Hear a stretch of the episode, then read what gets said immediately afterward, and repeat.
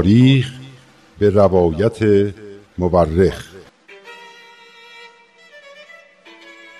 من کتاب تاریخ نبیل رو از ترنم دوستم گرفتم که بخونم. این کتاب یه قسمت از تاریخ ایرانه که تا حالا نشنیده بودم. کتابو که باز کردم خود نبیل که اونو نوشته شروع کرد با من حرف زدن. خیلی عجیب بود. ولی خیلی هم برام جالب بود. این تاریخ یه بخش از کاری از گروه نمایش رادیو پیام دوست.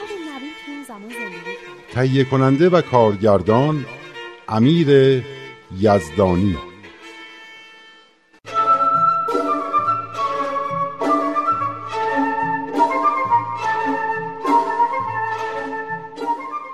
دیشب اتفاقای زیادی داشتیم.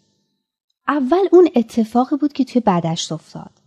اینکه تاهره جرأت کرد توی ایران 170 80 سال پیش کشف هجاب کنه و با این کار شروع عصر تازه‌ای رو اعلام کنه. عصر تازه‌ای که زنها دیگه توی خونه ها زندونی نباشن و بتونن توی فعالیت های اجتماعی و ساختن جامعهشون مشارکت داشته باشن. یعنی اینکه نصف جمعیت که هیچ وقت به حساب نمی اومد وارد جامعه شد. یعنی یه نیروی عظیمی آزاد شد که شکی نیست وجودش برای سازندگی و آبادی ایران خیلی لازمه. متاسفانه مردم اون موقع این حرفا رو به این راحتی ها قبول نمی کردن. و حالا هم هنوز خیلی هستن که این حرفا رو قبول ندارن و تو خیالات قرون گذشته موندن. فکر می‌کنن زنان نمی‌تونن و نباید توی امور اجتماعی دخالتی داشته باشن. هنوز هم زنا براشون همون ضعیفه های قدیمی هستن. بگذریم. وقتی بابی ها از باغهای بدش خارج شدن در نیالا مورد حجوم دشمنای دیانت جدید قرار گرفتن و اموالشون به قارت رفت. کلا مردم نسبت به هر نوع تغییری مقاومت نشون میدن. هرچی هم مثل مردم اون روز بی سوادتر و نادونتر باشن این وحشت و مقاومت در مقابل تغییر و تحول توشون بیشتره.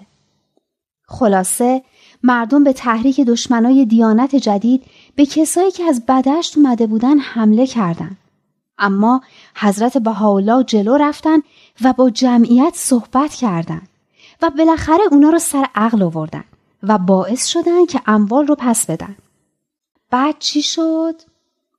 دیگه بعدش رسیدیم به قلعه شیخ تبرسی که در واقع مقبره شیخ تبرسی بود و بابیا توش پناه گرفتن و به قلعه تبدیلش کردن.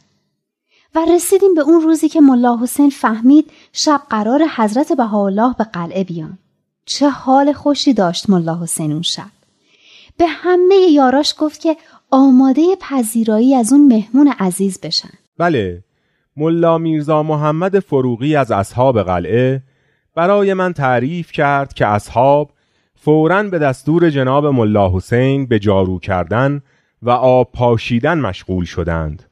و خود جناب ملا حسین هم در جارو و آبپاشی اصحاب شرکت داشتند و با نهایت دقت وسائل لازم برای پذیرایی از مهمان بزرگوار خود را فراهم می کردند.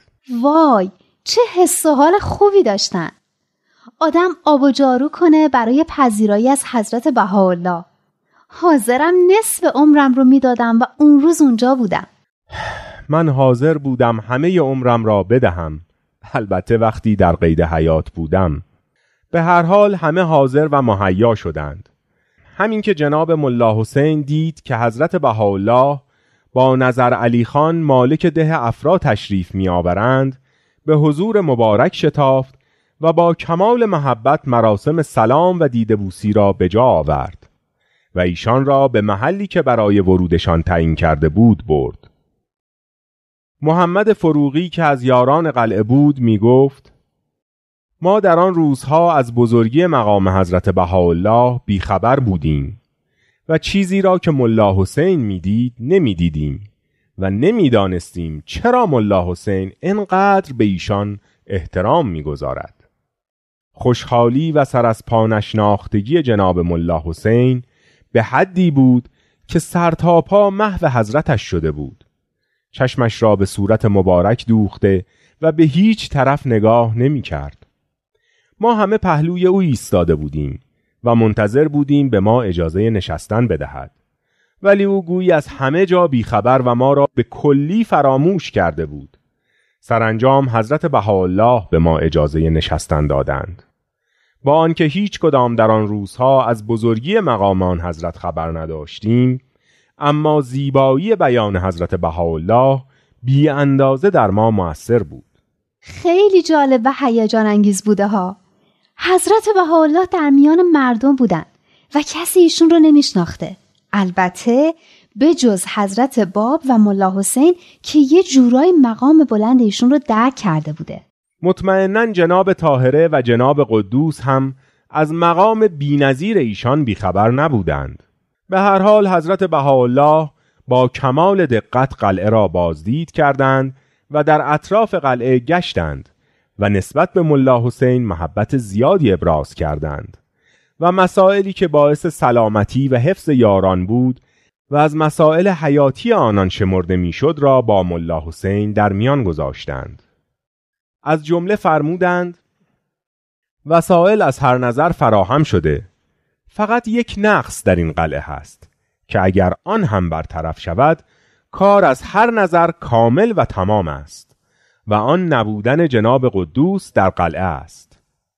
ملا مهدی خویی را با شش نفر دیگر به ساری بفرستید تا برود و به میرزا محمد تقی بگوید حضرت قدوس را به آنها تسلیم کند.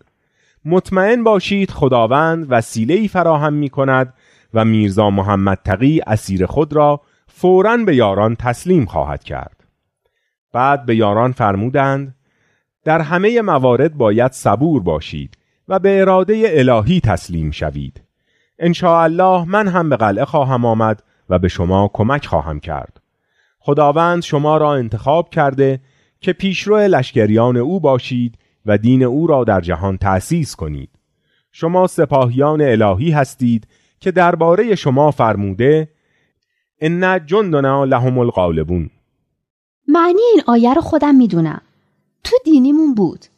یعنی به درستی که لشکر ما پیروز است. بله آفرین. حضرت بهاءالله به یاران قلعه فرمودند هرچه پیش آید به یقین بدانید که نصرت و پیروزی مخصوص شماست. بعد از آن از یاران خداحافظی کردند و همه را به خدا سپردند و با نظرخان و شیخ ابو تراب به روستای افرا رفته و از راه نور به تهران برگشتند.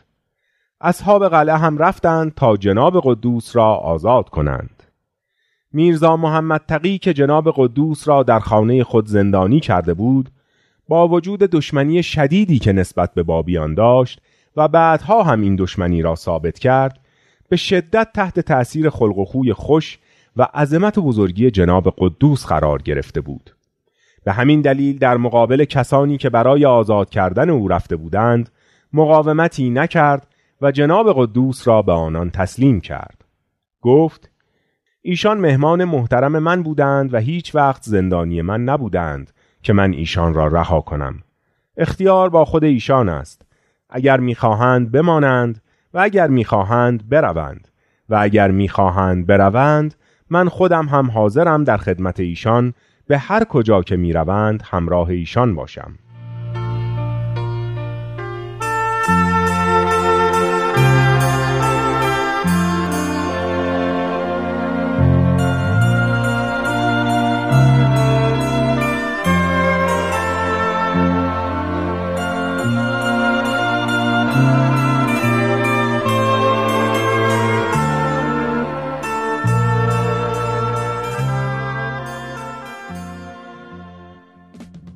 اصحاب قلعه چون مجده آمدن قدوس را شنیدند از خوشحالی به جوش و خروش درآمدند. وقتی جناب قدوس به نزدیکی قلعه رسیدند جناب ملا حسین با شور و نشاط خاصی به همراه صد نفر از اصحاب به پیشباز ایشان رفتند. این صد نفر هر کدام دو شم در دو دست خود گرفته بودند. جناب ملا حسین شخصا آن شمها را روشن کردند و به اصحاب فرمودند به پیشباز بروند. روشنایی شمها تاریکی شب را از بین برده بود. چقدر شاعرانه و قشنگ. بله اصحاب همینطور در جنگل پیش می رفتند تا آنکه چشمهایشان به چهره زیبای قدوس افتاد و با شور اشتیاق به سمت او رفتند و در اطرافش حلقه زدند. بعد همانطور که شمها را در دست داشتند پیاده به دنبال قدوس که بر اسب سوار بود روان شدند تا به قلعه برسند جناب قدوس در میان اصحاب مانند ماه در میان ستارگان می درخشیدند. اصحاب در ضمن این پیاده روی اشعار می خواندند، به مدح و تمجید می پرداختند و با کمال شادی و نشاط این جمله را تکرار می کردند. صبوهن قدوسن ربنا و رب الملائکت و روح این جمله یعنی یعنی چی؟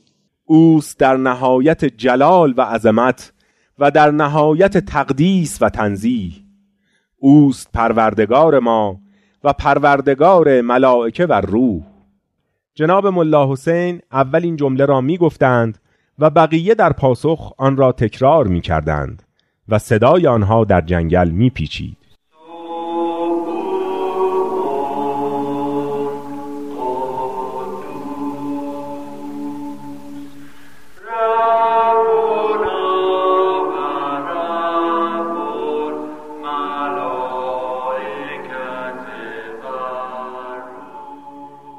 وقتی این جمعیت به قلعه رسیدند جناب قدوس پیاده شدند و به ذریح مقبره شیخ تبرسی تکیه کردند و فرمودند بقیت الله خیر لکم ان کنتم مؤمنین. یعنی بقیت الله برای شما بهتر است اگر ایمان داشته باشید. گفتارشان را با این آیه شروع کردند. منظورشون چی بود؟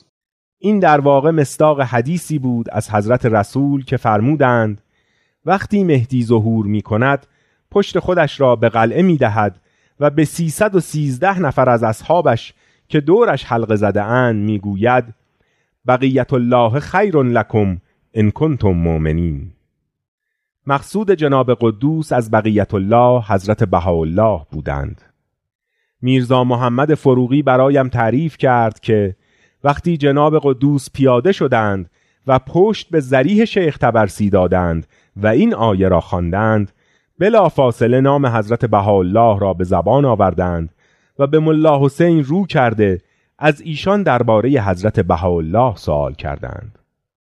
ملا حسین گفت حضرت بهاءالله فرمودند که اگر خدا بخواهد پیش از ماه محرم به قلعه بر می گردم مگر اینکه مشیت خداوند طور دیگری قرار گرفته باشد. بالاخره حضرت بهاءالله همونطور که گفته بودن به قلعه برگشتن؟ در اول ماه محرم حضرت بهاءالله همانطور که به ملا حسین وعده داده بودند با چند تن از پیروان و اصحابشان از نور به طرف قلعه شیخ تبرسی حرکت کردند. حضرت بهاءالله میل داشتند در بین راه هیچ جا برای استراحت توقف نکنند تا زودتر به قلعه برسند. ایشان تصمیم داشتند شب در قلعه باشند. زیرا دشمنان در اطراف قلعه مواظب بودند و نمیگذاشتند کسی برای رساندن کمک به اصحاب قلعه که در محاصره بودند وارد آنجا بشود. این بود که بر سر همه راههایی که به قلعه می رسید اشخاصی را برای نگهبانی گذاشته بودند. پس می‌خواستند شب به قلعه برن تا نگهبانایشون رو نبینن. درسته؟ بله اما کسانی که با حضرت بهاءالله همراه بودند خسته شده بودند و اصرار کردند که چند ساعتی را استراحت کنند.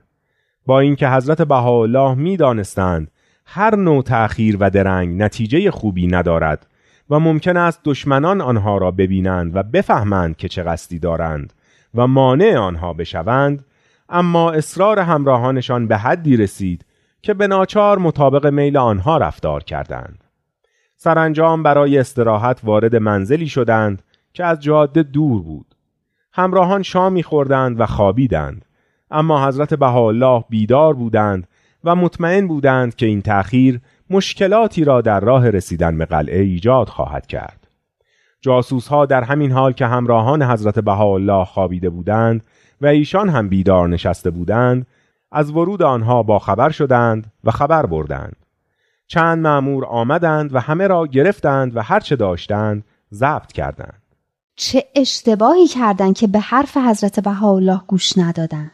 بله همین که نتوانستند بر خستگی خودشان غلبه کنند برایشان بسیار گران تمام شد. معمورین به حضرت بهاءالله که فهمیده بودند بزرگ آن دسته هستند گفتند به ما دستور شدید و اکید داده شده که هر کس را اینجاها می‌بینیم دستگیر کنیم و با عامل فرستاده و به دست حاکم بسپاریم. حضرت بهاءالله فرمودند شما مطلب را اشتباه کردید و نمی‌دانید کار ما چه چیز است. من به شما نصیحت می کنم کاری نکنید که در نتیجه پشیمان شوید. این بیان حضرت بهاءالله که در کمال اطمینان و محکمی ادا شده بود در رئیس معموری نصر کرد و باعث شد که برعکس عادت معموران آن زمان با خشونت رفتار نکند. رئیس معمورین از حضرت بهاءالله و همراهان درخواست کرد که سوار شوند و با معموران به عامل بروند. خیلی هم با ادب و احترام رفتار کرد. به این ترتیب همه به سوی عامل حرکت کردند تا آنکه در بین راه به رودخانه ای رسیدند. حضرت بهاءالله و همراهانشان با معمورین فاصله کمی پیدا کرده بودند. حضرت بهاءالله به همراهان خود اشاره کردند که هرچه اوراق و نوشته همراه دارند به رودخانه بیاندازند. صبح که شد به نزدیکی های آمل رسیده بودند. خب بعدش چی شد؟ بعد آن را دیگر باید فردا شب بشنوید. دیر وقت شده و برای امشب کافی است. شما عجب جایی یادتون به ساعت افتاده. باشه چشم. صبر می‌کنم تا فردا شب.